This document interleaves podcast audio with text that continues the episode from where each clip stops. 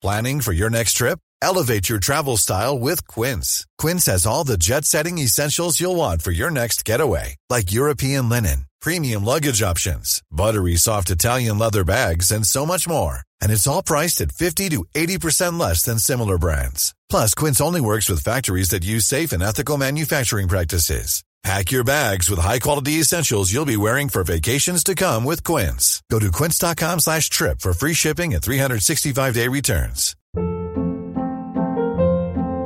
Hold up. What was that? Boring. No flavor. That was as bad as those leftovers you ate all week. Keke Palmer here, and it's time to say hello to something fresh and guilt-free. Hello Fresh. Jazz up dinner with pecan-crusted chicken or garlic butter shrimp scampi. Now that's music to my mouth. Hello Fresh. Let's get this dinner party started. Discover all the delicious possibilities at hellofresh.com.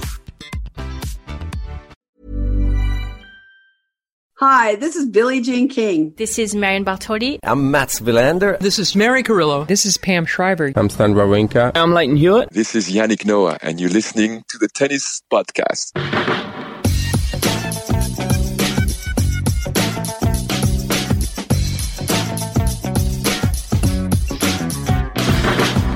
Well, how we've all managed to get on the same podcast together tonight is something that has rather mystified me because Catherine seems to have been working around the clock for two straight weeks and uh, and has just done another wonderful shift of work. This time for Amazon Prime Video, talking about the tennis in Canada. Uh, Matt just sort of fits in and around Catherine and myself. I don't really know how he's coping, uh, and I've I've just come to Portugal for a, for a week, um, so I'm sitting in the lobby at the moment with some. Uh, some gentle music playing in the background that maybe only I can hear, um, but um, I have. You, you, you've you've deliberately sat in a really unglamorous location, David, in uh, as an act of sensitivity. I have towards my very irrational self yeah. and un- unre- my unreasonable rules about uh, the sending of glamorous holiday photos to Mhm. the group chat. I've sent zero. Matt actually requested one today. yeah, you can send it privately. I did. anyway, um, uh, so uh, yes, it's it's I, it's horrible here, Catherine. Um, I'm more okay with indoor photos. mm, okay, well, you can, I can. I just don't want to see outdoor photos. I don't want to see a pool. I don't want to see a beach. I don't want to see the sun. No problem. But It's quarter to one in the morning. I can you know, take take one of David this. for- Law smiling with a beer in a in a restaurant yeah, not with happening. assorted family members. I, I can I can handle that. Oh, can you? Oh, right. I'll, Yeah. go, I'll go and wake them up. Yeah, fine. Because at the moment I'm sat here in an empty lobby with a wall behind me just for you. And uh, yes, I'll be getting a photo of it. Mm, it looks sent- like you're in a hostage video. I really Yeah. appreciate it, Uh, David. You're Thank welcome. you. You're welcome. Uh, that, that's what 14 years of, uh, of, of friendship and uh, professional uh, companionship does for you. um, right. Well, let's talk about tennis, shall we? Uh, how are we both? We all all right? You've just done done a day of, of Canada, Catherine. What's it What's it Mm. look like from? I know you're you're in a studio in London, but what does it look like witnessing these two tournaments, I guess for the first time with the same rights holders, because it was supposed to be last year, wasn't it? And yet it didn't happen. Yeah, well, from a broadcasting point of view, it's it's it's it still feels like a massive luxury to have the rights to both. And actually, this is the first time we've, yeah, done.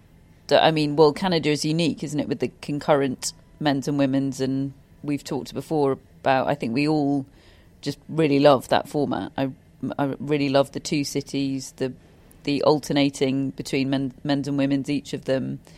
Um, I think that's brilliant, and yeah, it just feels like a massive luxury. The darting around and knowing that there'll always be some a, a decent match to go to.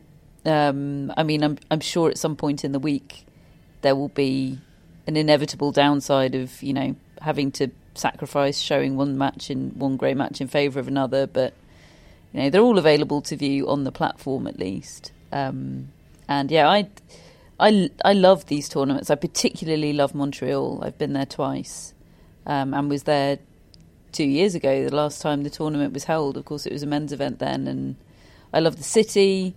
Um, I love, yeah, the hospitality of that tournament. It's it's really right up there as one of my favourites. I've got very happy sort of Medvedev emerging memories of of two years ago. It was the first time I sort of remember thinking, "Oh, he could be quite interesting." um, and uh, yeah, no, I'm, it's it's great. I have to keep stopping myself from sort of accidentally talking about weightlifting. because that's what you, it all. That's what you've been doing for, yeah. for Eurosport. Yeah. Um, yeah, not exclusively weightlifting. Just out of the blue weightlifting. Thank, thankfully for the for the viewers. Mm. Um, I've been to Montreal and Toronto for the tournaments, but both the ATP tournaments. I don't. I didn't do the the WTA tournaments. I don't think. Um, 2003 was the first time for Montreal, and it was won by Andy Roddick just a couple of weeks before he went on and won the US Open. He um, won the um, double, didn't he? Yeah. With Brad Gilbert. Mm. He did indeed. Gosh, I remember watching that. Uh, did you, David, dangle off the CN tower, though? no. I mean, I've, I've, there wouldn't be much point. I'd have, I'd have been on the ground before you know it. but uh, I mean, they generally don't let that happen. Mm, no. Which is what I explained to my mum after after I sent her the video of me dangling off the top of the CN tower. Right. Was it good? Uh, well, it's very easy to say after the fact. I'm very glad I did it. I thought I was going to be a rock star. Like, yeah, did this really gnarly thing. Wasn't got a really gnarly picture. Wasn't that cool? And actually, I uh, um, involuntarily began sobbing in, in the lift on the way up and could, couldn't stop sobbing all right. the way around. Okay. And I was with people that I didn't know that well and that I still have to see. okay. Right. Yeah. Well, then I went to Toronto in 2010. It's the, only the one time I've been there, and that was a tournament which was won by Andy Murray, and I think he might have beaten Nadal and Federer back to back to win it. Is my recollection. Cracking. Mm. It was the big four in the semis. Mm. One of the quite few times that actually happened. I think you sort of think that they always reach the semi-finals of every tournament, but that was actually quite a rare thing that they were all there. And yeah, Murray came out on top, didn't he? Yeah, blimey.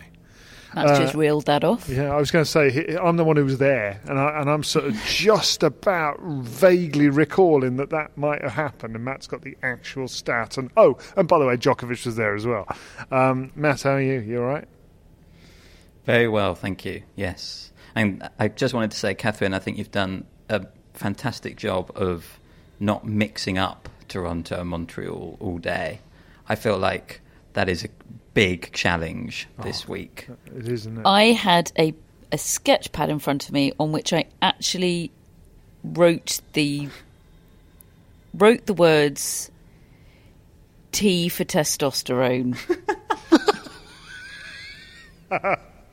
to try and remember that the men were in Toronto and the women were in Montreal. I just couldn't make it stick uh, my head was swirling with thoughts of uh, modern pentathlon and canoe slalom, and I just couldn't.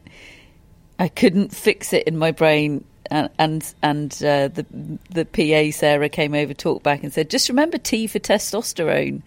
And um, it it got me through the day. So thank you for remarking upon that. What is she for? What is she for M?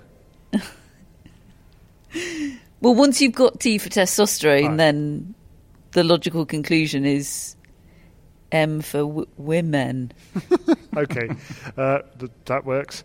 Right, let's talk about the actual tennis, shall we? And there's been lots of it. And I think we'll start with there. I mean, just for, for a start, the, the, the event today, the, the match I saw was um, Dan Evans being beaten handily by Alexander Bublik um, who who looked brilliant. I thought. I mean, he he looked as though, and he still seemed to be playing within himself. He, he's this guy we, we we're so used to hitting trick shots and outrageous stuff, and and that was as close to a percentage play full of of uh, rallies sending him to victory that I can remember. But the other half of the story was that Dan Evans didn't didn't look anything like his normal self. Is is that about right? Yeah, this one it, it, I found this quite difficult to analyse from a a Bublik point of view because yes, he did look really dialed in and never really wavered in that, which I'm not sure is something I've ever ever properly seen before. But equally, I I, I thought Dan Evans looked a shadow of himself. Really, there was no exuberance in him. There was no um, scrappiness and there just seemed to be no resilience there. And yes, he's a very stylish player, but actually, what wins him the matches is all of those things, rather than the the stylishness. Um, and and take them away, and he can look quite quite ordinary, um, and and so outgunned. It can look so out of his depth. I think. Um, and that that's a little bit what he looked like today. I'm quite sure he'll get it back. You know, it seems, you know, it's clear cause and effect. I think he's had he's had COVID, and okay, he's recovered from COVID now, but that doesn't mean it hasn't taken a lot out of his training and really disrupted his preparation for an extremely grueling portion of the season. The the conditions in both Toronto and Montreal actually look incredibly Tokyo esque. It must be just heart sinking territory for the players that were in Tokyo and thought, thank goodness I've got out of that cauldron of fire and then arrive in in Canada, and it seems to be kind of identical conditions. That suffocating humidity. I, I interviewed um, Jo Konta in her hotel room this evening, and asked her about the conditions, and she said, "Yeah, it's really sweaty." yeah, there were um, three retirements, weren't there today? In Montreal. Yeah, three in Montreal, um, and we saw a number of players on court getting their blood pressure checked today, getting their pulse taken, their blood pressure checked, getting their breathing monitored. So, yeah, look, I've, I've no doubt Dan Evans will get it back. I just, I think it's a bit of an unknown quantity how long this will take, and that must be very, very disconcerting for him. Mm. I hmm. think it must be quite a, a, troubling time for him. I'd imagine, and difficult to get matches, of course, at the moment because you're playing really good players at the ranking he's he's at. I mean, I think it was. We'll go on to talk about Washington, uh, the tournament that, that, took place last week in a minute. But he lost to him seven six six love uh, against uh, Brandon Nakashima, who's had a, a great couple of weeks and reached finals, but still that's two first round losses, and you know there's, there's, no cause for alarm in terms of losing a couple of matches as such. It's more that, as you said, he had COVID straight after Wimbledon. He, he it did knock him about. It stopped him training, and I'm sure this is the case for a lot of players. That it it just becomes really difficult to get yourself back up to speed against players who haven't had it. Um, and uh, yeah, it's. Uh, I, I, do remember some days in Montreal when I was there could be just blisteringly hot. Others were full of thunderstorms and, and lashing rain.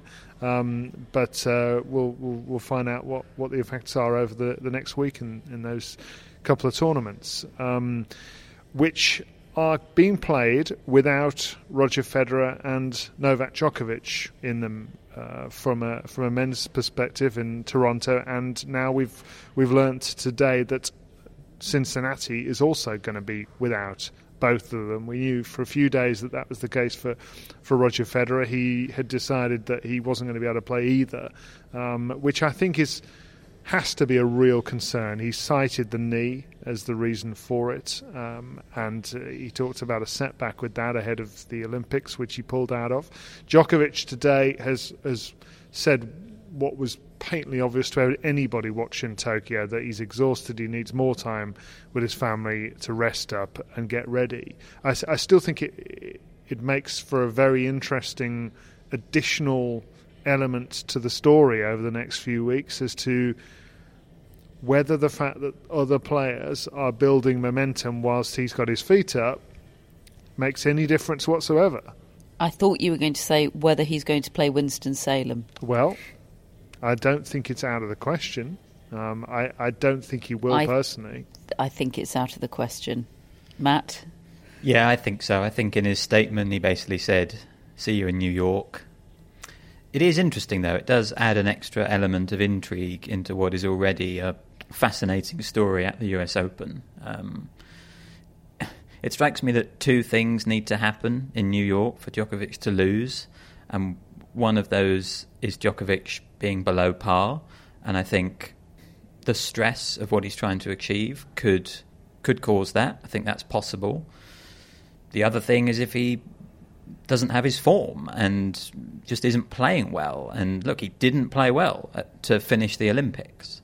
Um, he needs to rediscover the form he had earlier in the summer. I think, in terms of someone being able to beat him, the thing is, there's only really a handful of players I would have thought that he could draw in the first couple of rounds that would trouble him. You know, I think Kyrgios would be outside the seeds. A guy like Fritz, who we've can mentioned. you imagine? I mean, Kyrgios Djokovic first round. it's all I'm imagining. Um, you know, but uh, they just aren't the threats, I don't think. And I think that is probably a you know part of the reason why he feels comfortable doing this. He backs himself to rediscover the form and to get through those first few rounds of the US Open and to get into that tournament. He knows himself. He's won slams before when he's not had a lead-in event. It's got to be the right decision. Yeah, um, I, I think it's the right decision as well. I mean, I, I, I suppose I immediately look at it and just think, wow, you know, not playing a lead-in tournament, but effectively everything he's been playing is a lead-in tournament because he's been playing so much, and this is just the ultimate refresher, isn't it? Recharge of of batteries, and uh, he he's done it before. He went to Wimbledon without playing on grass before it, and he won it a couple of Australia times. too. Yeah, yes, of course. And I don't know. I just think that he is the worst thing that can happen to him is he be in any way tired or you know jaded, and and he he looked that immediately. Uh, in that moment where the match turned against Zverev, it was like a it was like a sudden moment where it, it just all gone, uh, all of his energy, um, and he needs the maximum available to him. Um, Federer is just an extension of what we were discussing at Wimbledon. I think that he is in a. I think he's probably in a bad way, um, and I can't see him playing the U.S. Open. Maybe, maybe that's wrong. I just can cannot see it, um, and therefore, who knows whether whether he can get himself match fit again. Um, guess we'll see, but uh, it just seems t- too much of a stretch to me. Either of you think differently? I think there's a scenario in which he the this setback, this admission that he can't play any lead up tournament to the US Open, which essentially is a is an admission that he can't challenge for the US Open, even if he were physically able to play, I think. Maybe maybe that is the uh, Rubicon crossed in terms of it being the end. In which case, then the decision is do I play the US Open just to play one last US Open and one last Grand Slam and feel like I'm going out on my own terms? Now, our inkling, based on, you know, sort of l- loose intel, but nothing firm or in particular, is that he intends to go out at the Laver Cup. Um, possibly this Laver Cup, probably this Laver Cup. And perhaps that makes playing one last Grand Slam less significant, less important. Um, I don't know, but that I, I certainly don't think if he plays the US Open, it will be because he thinks he can win the US Open. I think he must have accepted in his mind now that that that's that's not what tennis this season is about anymore. Sounds like to me. I mean, that's a dreadfully sad thing to say, but um, I I fear it. I fear it's true.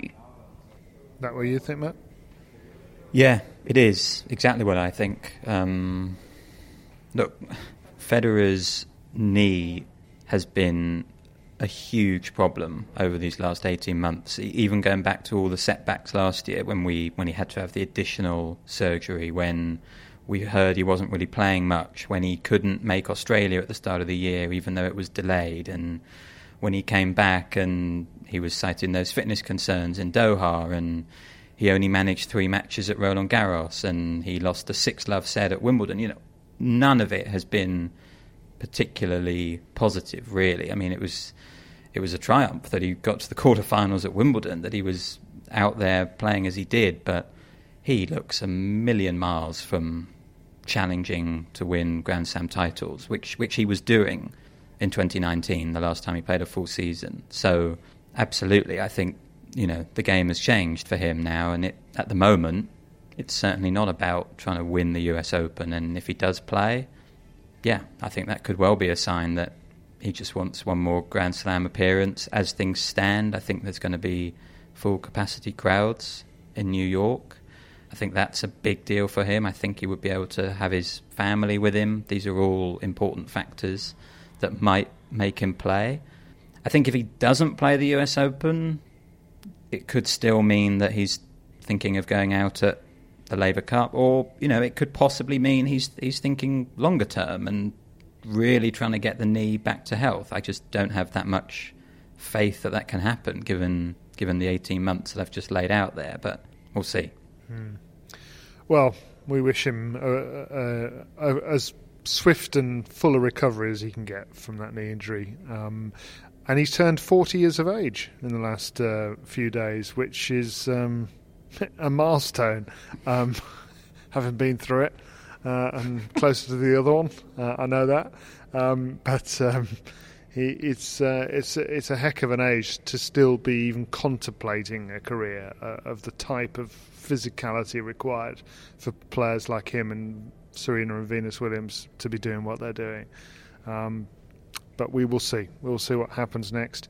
Um, what about the rest of Toronto and Montreal. What are the stories in the absence of those two and Serena Williams?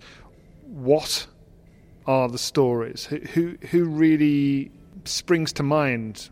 Simona Halep is back. We've not seen her for a few months. I'm I'm quite excited to see her again and I think she's just dropped out of the top 10 for the first time in several several years. She's she's one of been one of the most consistent players in WTA history, really, in terms of sustaining that top 10 ranking. Um, you know, really unlucky injury that took her out of three massive tournaments. Um, so I'm I'm pleased that she's back, um, and I think Bianca Andreescu is is another big one, the sort of defending champion. Really, she she hmm. won in Toronto, wasn't it, in in 2019, and this is the first time the event's being played again, and we spoke about the struggles she was having through the clay and the grass and, and bubble life. We've we've had confirmation that Coco is on site, which basically means she's going to win the tournament. Visual confirmation.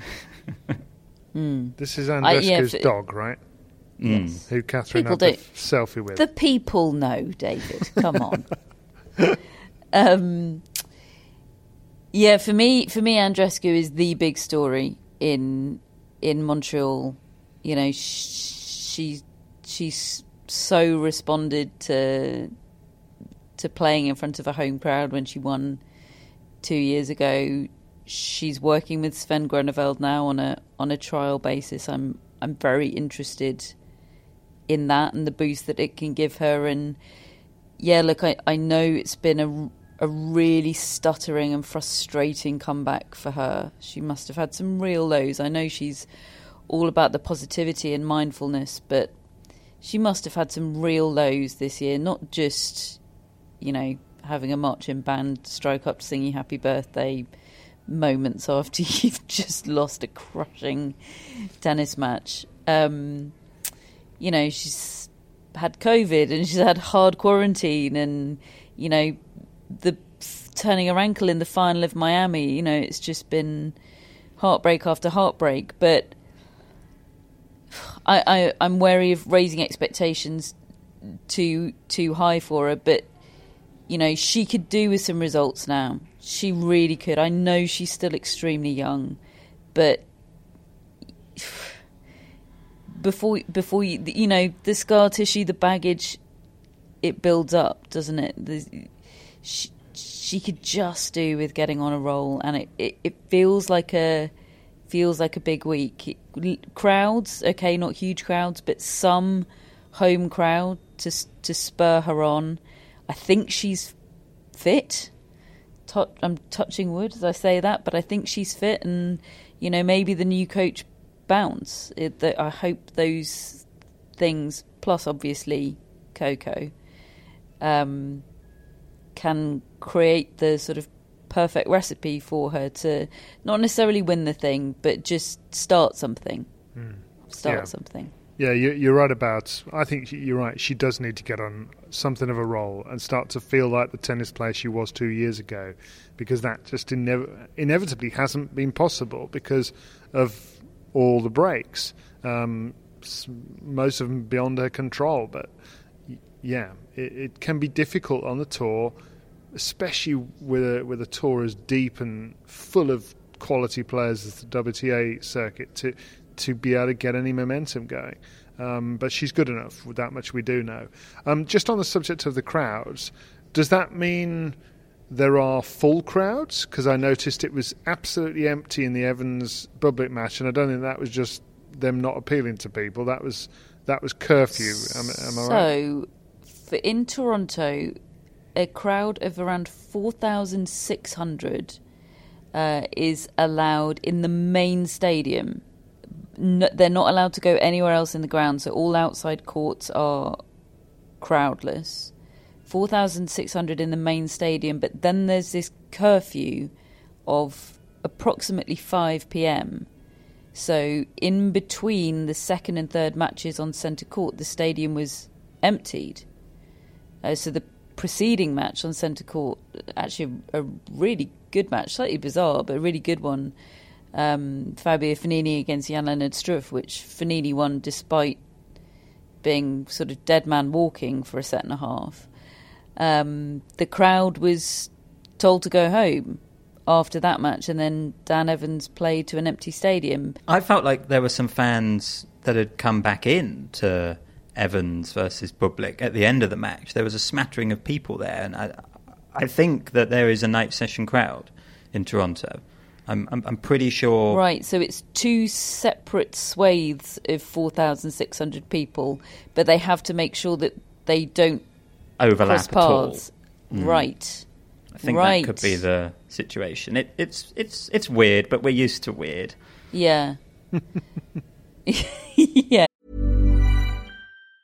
Quality sleep is essential. That's why the Sleep Number Smart Bed is designed for your ever evolving sleep needs. Need a bed that's firmer or softer on either side? Helps you sleep at a comfortable temperature? Sleep Number Smart Beds let you individualize your comfort so you sleep better together. JD Power ranks Sleep Number number 1 in customer satisfaction with mattresses purchased in-store. And now, save 50% on the Sleep Number limited edition Smart Bed for a limited time. For JD Power 2023 award information, visit jdpower.com/awards. Only at a Sleep Number store or sleepnumber.com. Ever catch yourself eating the same flavorless dinner three days in a row? Dreaming of something better? Well, HelloFresh is your guilt-free dream come true, baby. It's me, Keke Palmer. Let's wake up those taste buds with hot, juicy pecan-crusted chicken or garlic butter shrimp scampi. Mm. Hello Fresh. Stop dreaming of all the delicious possibilities and dig in at HelloFresh.com. Let's get this dinner party started.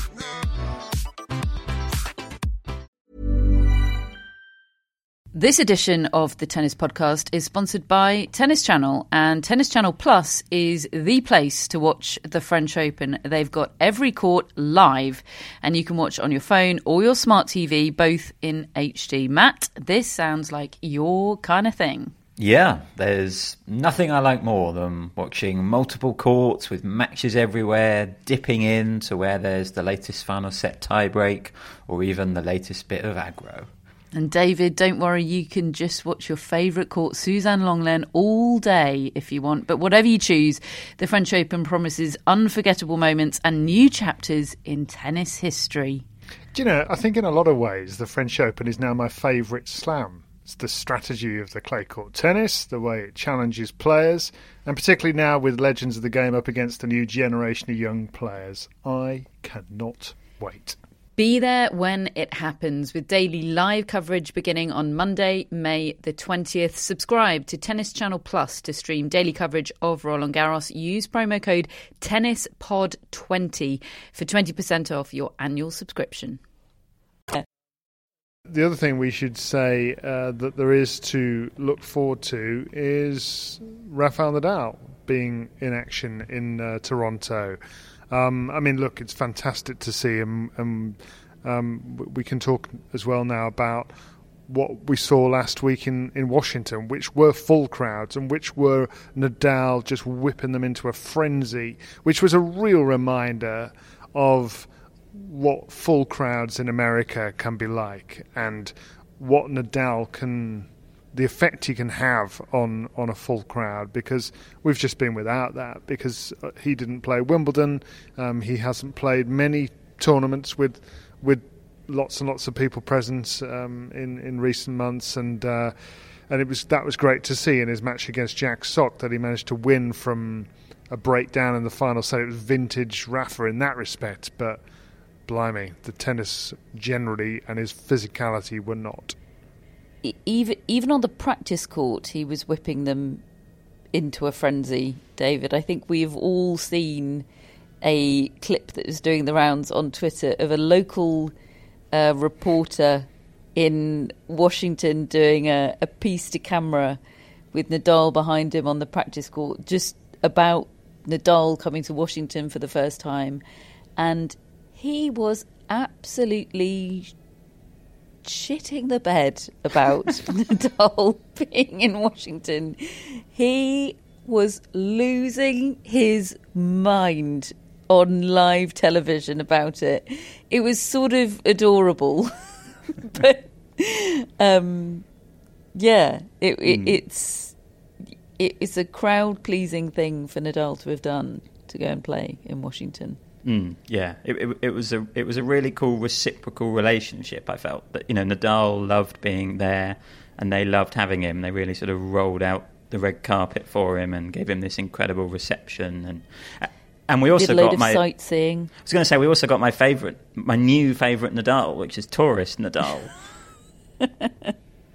Mis- misidentifying Washington monuments. Yeah, mixing up the Capitol and the White House, posting a picture of him wearing a bicycle helmet on top of his cap.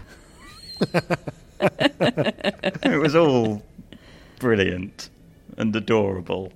Yeah, looking startled with dogs in the street. Mm. It was it was great Instagram Nadal last week. yes, and someone commented, "You've mixed up the Capitol and the White House," and he just replied, "Yes."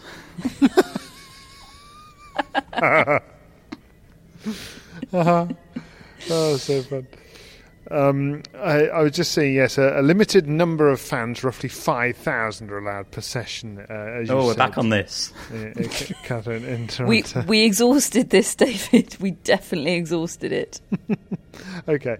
Um, what's the deal, Matt, with this foot issue that Nadal has because uh, because he lost his match, uh, his second round match that he ended up playing, and um, and didn't look in great shape. Mm. Well, the foot is a problem area for Nadal. I think you know right back at the start of his career, it almost ended his career before it really started. I think they were really struggling to control the pain in his foot, and my understanding is it was kind of a last last resort. The solution they ended up finding for that foot, and he, you know, he's played his whole career with implants in his shoes, and he has managed some pain in that area. And I think anyone who watched that fourth set of his loss to Djokovic at Roland Garros, you could see he was limping. He, he, he wasn't moving freely in that fourth set. I don't think it was necessarily the reason he lost, and I think he he was outplayed on that day by Djokovic. But there was clearly an issue for him there, and he, he subsequently, as we know, pulled out of Wimbledon and the Olympics, and he gave some quotes saying that he's not really been able to train as, as pain free as he would like in, in these last couple of months since Roland Garros. He's he's had ongoing issues and it hasn't healed as as quickly as he would like. And I think particularly that, that sock match that you mentioned in Washington, again, he was very visibly limping and, and, and struggling with it. And then he said it was a bit better for his match against Lloyd Harris, which he actually lost. He, uh, he beat Sock and then lost to Lloyd Harris in Washington, both three set matches. I think his tennis was up and down, as it has been all season, really. He's not, he's not been quite vintage Nadal this season. He has had some slightly odd matches, um, but, you know, it was his first time playing in a while, and, and I think the consensus was that his tennis was okay, but this, this foot is a problem, and, and he needs it to get better quite quickly because otherwise he's he's in a race against time for the US Open, which obviously is is the big goal for him over the next month or so. But yeah, I think it's going to be very interesting to watch him over the next few weeks. It it wasn't the sort of ravenous Nadal kind of like a caged animal that I was thinking he might be after a couple of months in, on the sidelines with everyone else really pushing through Wimbledon and the Olympics, and he was sort of raring to go. That is that is not the situation we're in. There are there are some doubts about Nadal's fitness as well, and yeah, let's just hope that foot does clear up. Mm. And and his opening match in Toronto mm. is going to be against the guy that beat him less than a week ago in Washington. He's got to play Lloyd Harris again. Oh, that's that's must see TV, isn't it? Because mm. because Harris won his match tonight. I saw in your coverage, Catherine, and he. I mean, he is a coming man, isn't he? He has really put it together this year. Yeah, and yet I still keep forgetting about him somehow. Yeah, no, I, I know what you mean there. I, I feel I feel like he's somebody who I, why am I doing that? Attention more than than what I feel like I give him, really. But is it that? I was trying to compare him to to Bublik earlier, where I feel like Bublik is really in my conscious, has really forced himself into my consciousness this year, kind of week in, week out.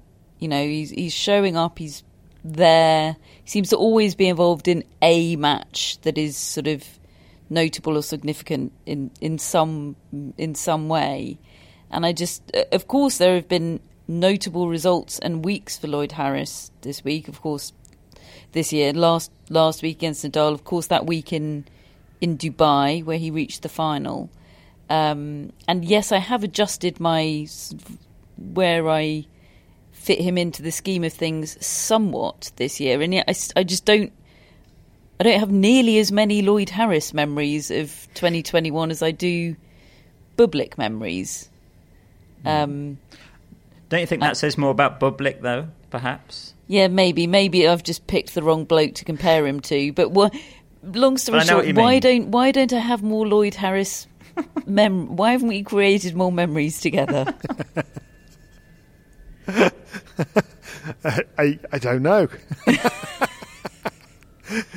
but, I realise uh, I've asked a very very difficult question. Um, but yeah, I mean, I, I think the thing is he's been mainly he's been an opponent for, for a lot of players and put up good shows against a lot of people without necessarily winning the, the big ones yet. And, and I mean, you know, he's been in all these first round draws and won a match or two, but he hasn't had runs apart from that Dubai tournament when he so memorably beat Denis Shapovalov in the semi finals, which felt like a really big moment for both of them, really. Um, and uh, ended up losing to Karatsev in the final, didn't he, Harris, in Dubai? Um, but I know I think this is another. This is a real statement. I know it's against a subpar, sub-fit Nadal, but you've still got to do it, and you've got to not choke. And uh, and he managed to do it. So it'll be it's it's one of the really interesting matches coming up. The fact that he's playing him again, uh, so we'll watch that with interest. Mm. Um, it, yes, it's a bit of a Cañas Federer situation in 2007, isn't it? Where he gets a shot at the same bloke again, and Let's let's see if the result's any different. Mm. Yes, indeed. I was I was going to say a, a Fucsovics Rublev situation, but you've come up with a far more eye catching uh, example. Matt's just gone back Well the, the 14 years, you know, and just picked it straight out. Um, brilliant. Uh, the other person that we were talking about a lot um, earlier on in this year because of his results at Challenger tournaments was uh, Jenson Brooksby, the young American player, who has now broken into the world's top 100 and had a fantastic run in Washington. Um, he beat John Millman for the loss of about two games or three games. Uh, I, I went. I was trying to think. Well, what happened in that match? So I went back and watched the highlights of it today, um, and I don't even think Millman's playing badly. um, I think it is just a measure of how clever a match player Brooksby is and how talented he is. The the the array of shots he's got to discomfort a, a solid baseliner. I mean, I, I, I'm quite sure it's only really because Andy Murray has drawn attention to him that makes me think that he looks and plays like Andy Murray that I'm thinking that. But when you when I have gone and watched it today, it is it's uncanny to me how how similar it is the way he goes about his business, what he's trying to do to an opponent, the way he's hitting off pace shots and drop shots out of nowhere, probably a few too many of them, but they're devastating. And then he's got this ability to draw somebody into the net and hit hit a passing shot on the run, which looks impossible. Uh, and he just tied John Millman up in knots, frankly, today uh, or a few days ago. He ended up getting to the semi finals. He lost a, a tight first set to Jannik Sinner, who went on to win the whole thing, uh, and then a, a comfortable second set. But was, Brooksby was really interesting. And this is what Murray tweeted about him out of nowhere, in the way that Andy Murray does sometimes.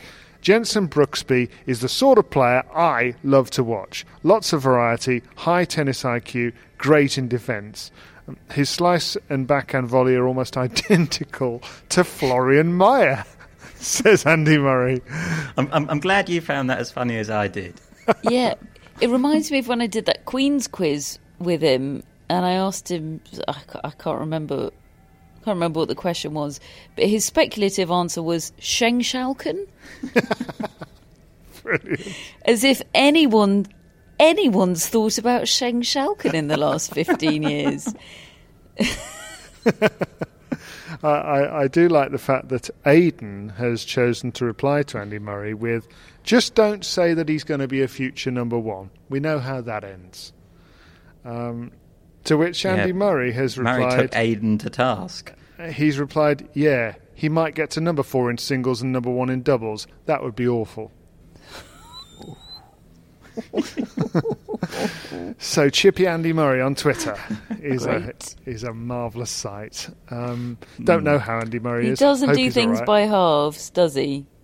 He's decided to go back to Twitter, and he's definitely gone back to Twitter. he has, and he likes Jenson Brooksby, and I can really understand why. The, the guy is good to watch. Yeah, totally. I mean, he he blew away all the all the opponents he faced up until the semi-finals. In addition to Millman, he beat Kevin Anderson, Frances Tiafoe, and Felix Auger Aliassime, and that was the match I watched. And yeah, I just found it so interesting because on the one hand, you've got Auger Aliassime, who is so smooth and has this perfect technique and just, just looks like a great tennis player. He's got that lithe physique and then the other end of the court, you've got Brooksby, who's just a little bit rougher around the edges and has a slightly odd technique and doesn't look completely polished. And yet, he was the one who had the winning game plan, and he, he thoroughly outplayed Auger Aliassime. Just great anticipation, moving him over the court. As you said, he's got that he's got that disguised drop shot, which he sort of hits with with two hands on the backhand, and just at the last minute takes his hand off it. He's he's really interesting, and yeah, he's won I think three titles on the Challenger Tour, and just whenever a young player does that, I just think it's you just need to take note because clearly they have a winning chip there. They have something that's ingrained. They know how to win tennis matches, and yes, it's a big, it's a big step up to start doing that at at the ATP level ahead of the Challenger level. But he's transitioned pretty well already. He reached the final in Newport as well. This this run in Washington, he's he's sort of already arrived. And I think I think we'll be seeing a lot more of him. Mm. Be interesting to see whether coaches and other players can figure out patterns that, that trouble him, um, and whether his slightly odd-looking technique in some on some strokes is something they can exploit. Because at the mm. moment, it feels very much as though he's doing stuff to them, and things that they're not expecting, um, which which is is great to watch. So I do recommend uh, having a look at him if you haven't seen him yet. Um, Jannik Sinner was the man who ended up winning the title in Washington, beat Mackenzie McDonald 7 5, 4 6, 7 5. I've only seen brief highlights of this, but it sounded as though it was an absolute belter of a match. Um, and the biggest win of Sinner's life in terms of titles. Yeah, and I think it's quite an important win, actually. He hadn't had a particularly good few months, really, had he, on the grass, and then he lost his first round in Atlanta, I saw, to Chris O'Connell, and you know, you just you're just thinking, kind of like what we were saying with Andreescu, He just he needs a result. He needs to get something Four match going. losing streak. Yeah, exactly. Oh, really? So you know, it wasn't panic stations, but he'd just gone quiet, and you, you, don't want that to become a problem and something that continues. So for him to put this week together in Washington, I think he only lost one set, and that was in the final against McDonald. And yeah, it was it was a fun match. I think it took him eleven set points to win the first set, and and then five two up in the decider, he lost that lead and eventually got over the line seven five. I, I think it's I think it's impressive from him. He's um, He's changed his service technique, and that had seemed to be paying dividends. I think a lot of the pundits you hear talk about Sinner over the last year, they've they've all said he can get more out of his serve. You know, he's brilliant from the baseline, but and he's got good movement. But that serve, he needs he needs more free points. He needs he needs to back it up better, and I think he started doing that in Washington. So that's that's a good sign, and perhaps you know, he's probably made use of some of the extra training time he's had, you know, having not gone in so deep in these tournaments, perhaps. Um, yeah, I think I read he's the youngest winner of a ATP 500 event mm. since they since they recategorized them. When was that? About 2009. Wow, um, that's so a good, yeah, uh, good achievement. I mean, he seemed really unbothered by it. he said, you know, youngest ever, first ever, doesn't matter to me. And I think that does sort of illustrate his approach. He's, I think he's very sort of just process driven and, you know, kind of like Nadal a little bit in that sense. But, you know, for us, that, that's a big deal, Sinner being the youngest to achieve something that just, just points to him being ahead of the curve, as, as we've thought of he him. Looked like a, he looked like the veteran against Brooksby is is how they mm. looked to on the court at the handshake, which is comical to think about given Sinner's um, tender years. But I mean, he, he's he's already starting to build towards those. What was it? Couple of hundred matches that uh, Riccardo Piatti says he needs to be playing mm. before he can be considered a proper pro. Um, and uh, yeah, he just keeps on playing. He plays a lot, and and he doesn't seem to suffer necessarily from playing a lot at the moment. Um, hopefully that continues. The guy he beat in the final, Mackenzie McDonald, just a word for him because there's a guy, another one a little bit like Lloyd Harris, doesn't get a lot of airtime in terms of conversation, but he keeps on turning up and playing really good matches. He's obviously a good player. Yeah, I, my main memory of Mackenzie McDonald was was commentating or reporting and doing brief stints of commentary on him beating Milos Raonic at Wimbledon, uh, or playing Milos, or being in the fourth round of Wimbledon, I think in 2018, and a real surprise package, and yet still nobody talking about him.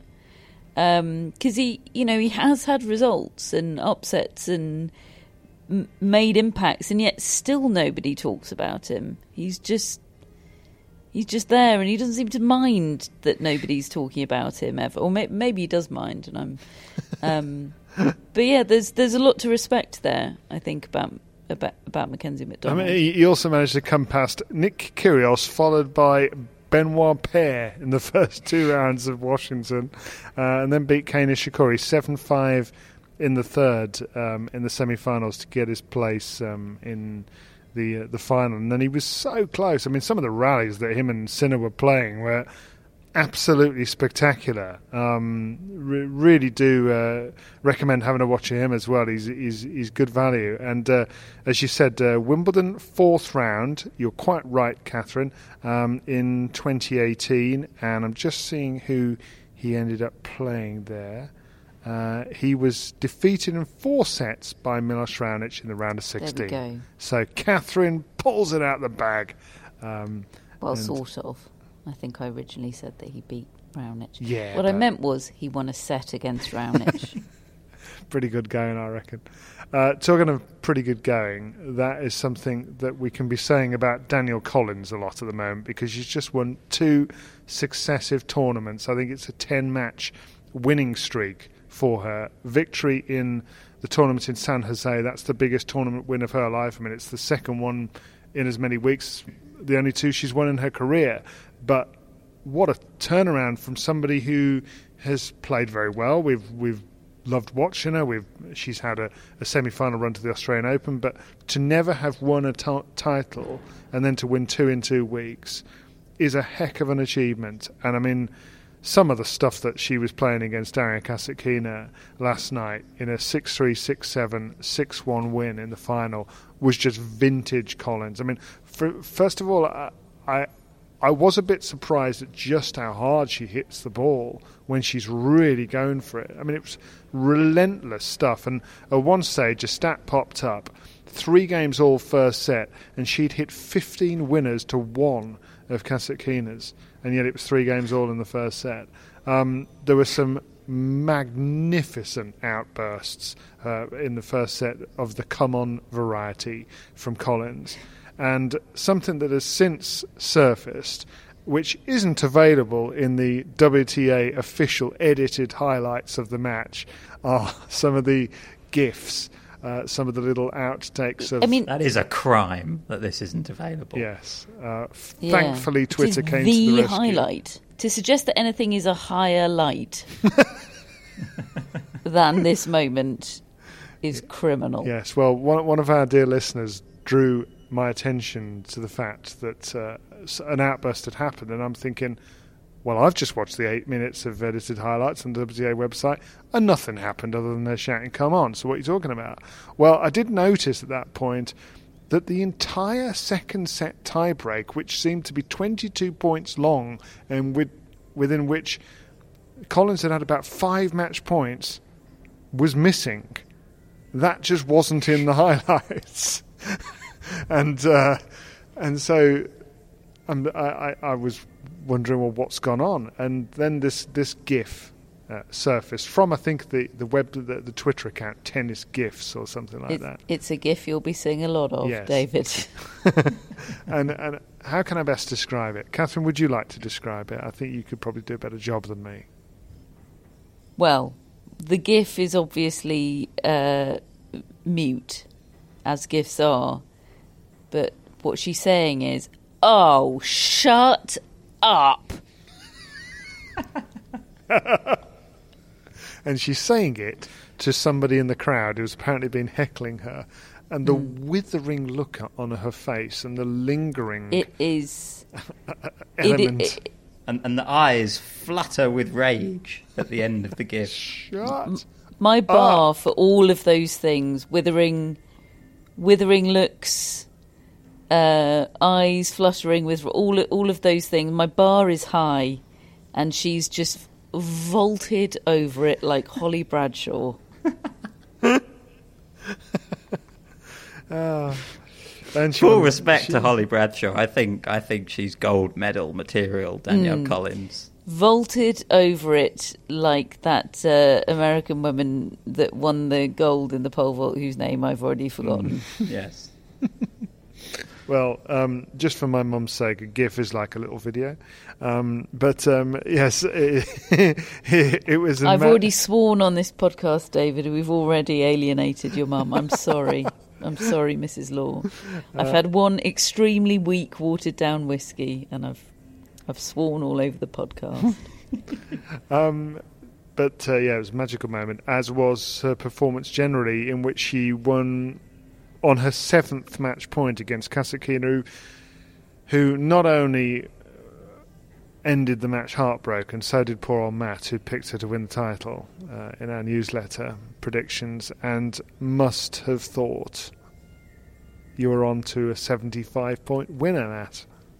I did, and especially when I saw the head-to-head going in, which was two love to Kasatkina, except Kasatkina herself wasn't giving any credence to that at all, and, and she actually came out with the quote of the week, I think, saying uh, that head-to-heads don't matter in finals, um, except maybe when it's Nadal and Gasquet. uh, fantastic. Um, That's so so good. So also, great. Also withering.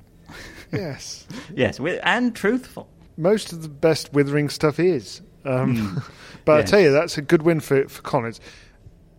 Where is Collins now in in the the sort of the scenarios of um, the landscape of the WTA tour? Is she in the mix for the US Open? Well, she she would be less of a surprise US Open winner than Krejcikova was a surprise French Open winner, but but but then equally Krejcikova winning the French Open doesn't suddenly mean you just sort of throw everyone into the into the mix. But it doesn't mean we can be willy nilly about the mix. um, about doesn't mix usually stop us. uh. Well, well, the so thing I... is, if, uh. if, you if, if you look at the four biggest events this year in tennis, the Australian Open, the French Open, Wimbledon, and if you chuck in the Olympics as well, sixteen different women have reached the semi-finals of those events. Nobody has reached the semi-finals at more than one of those events. So yes, I think we've got this group emerging at the top and who are winning the big titles. But the opportunity is there for a lot of players to go deep in these tournaments. And I think Danielle Collins, on the sort of form she's in at the moment, you would have to think, depending on the draw, obviously, but you would have to think she's got a very good shot of going deep at the US Open, and, and that that will probably put her in the mix. Um, it's just it's difficult to to tell where Collins is at the moment because she's a completely different player the fact that she's had the endometriosis surgery means for the first time in her career she can trust her body.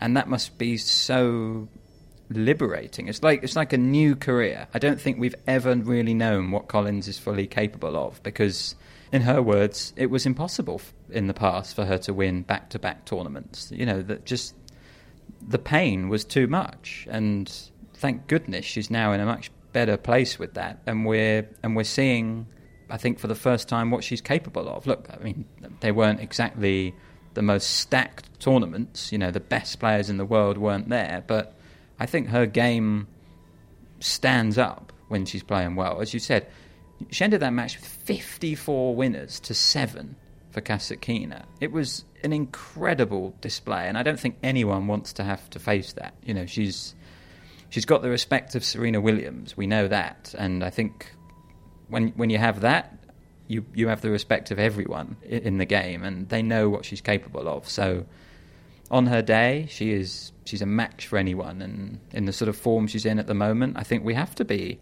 projecting forward to the U.S. Open and thinking she could she could be in the mix there.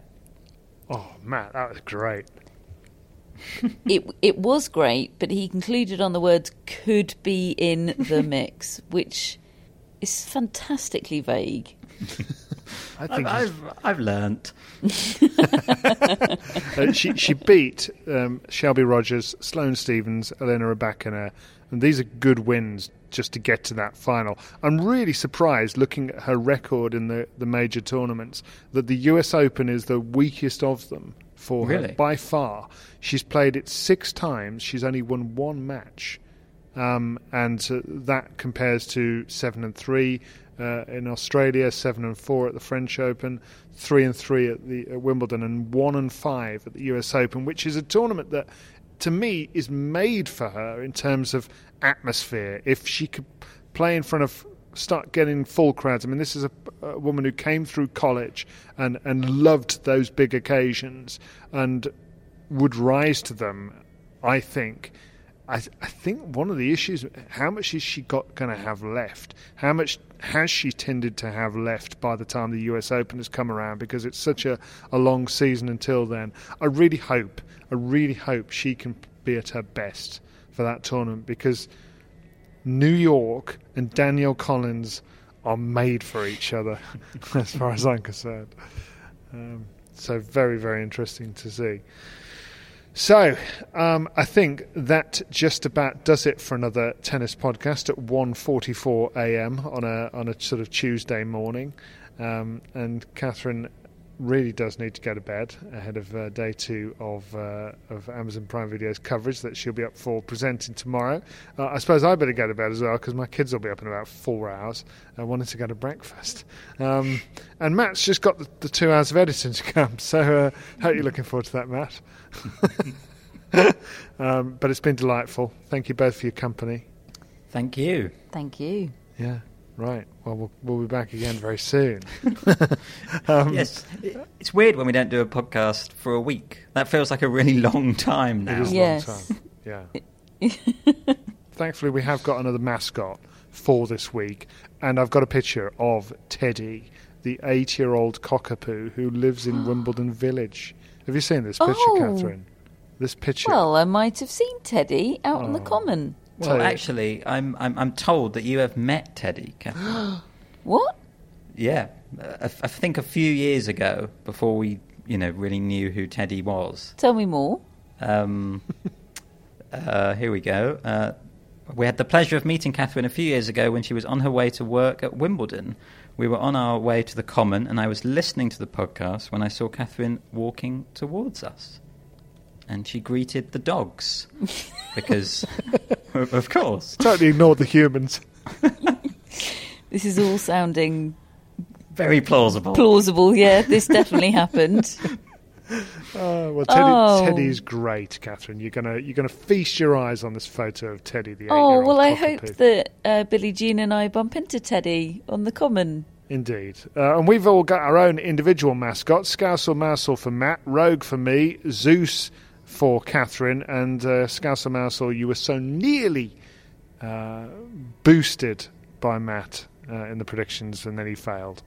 Um, so uh, do sign up to the newsletter and find out who we mess up for uh, in this week's tournament, uh, in this week's uh, stage of the tournament. Um, Billie Jean King is the sponsor of Billie Jean the dog. I- Is Billie Jean the dog back home yet, Catherine? Haven't seen her knocking around. She's not. No, Hmm. She's in her custom custom made bicycle basket, Oh, being ferried to and from the pub with my with my brother and his girlfriend. well, as long as she's having a good time, that's all I Mm, care I think about. it's safe to say she's having a good time. Oh, good. Okay. She's also on Billie Jean King's Instagram story. yeah, yeah, she is. She's casually hanging out there as well. Marvellous. Uh, Chris Albert Lee is our executive producer, and we will be back again on Thursday with a bit of an update with how Montreal stroke Toronto are going. See you then. Hi, I'm Daniel, founder of Pretty Litter. Cats and cat owners deserve better than any old fashioned litter. That's why I teamed up with scientists and veterinarians to create Pretty Litter. Its innovative crystal formula has superior odor control and weighs up to 80% less than clay litter. Pretty Litter even monitors health by changing colors to help detect early signs of potential illness. It's the world's smartest kitty litter. Go to prettylitter.com and use code ACAST for 20% off your first order and a free cat toy. Terms and conditions apply. See site for details. Hold up. What was that? Boring. No flavor. That was as bad as those leftovers you ate all week. Keke Palmer here, and it's time to say hello to something fresh and guilt-free. Hello Fresh. Jazz up dinner with pecan-crusted chicken or garlic butter shrimp scampi. Now that's music to my mouth. Hello Fresh. Let's get this dinner party started. Discover all the delicious possibilities at hellofresh.com.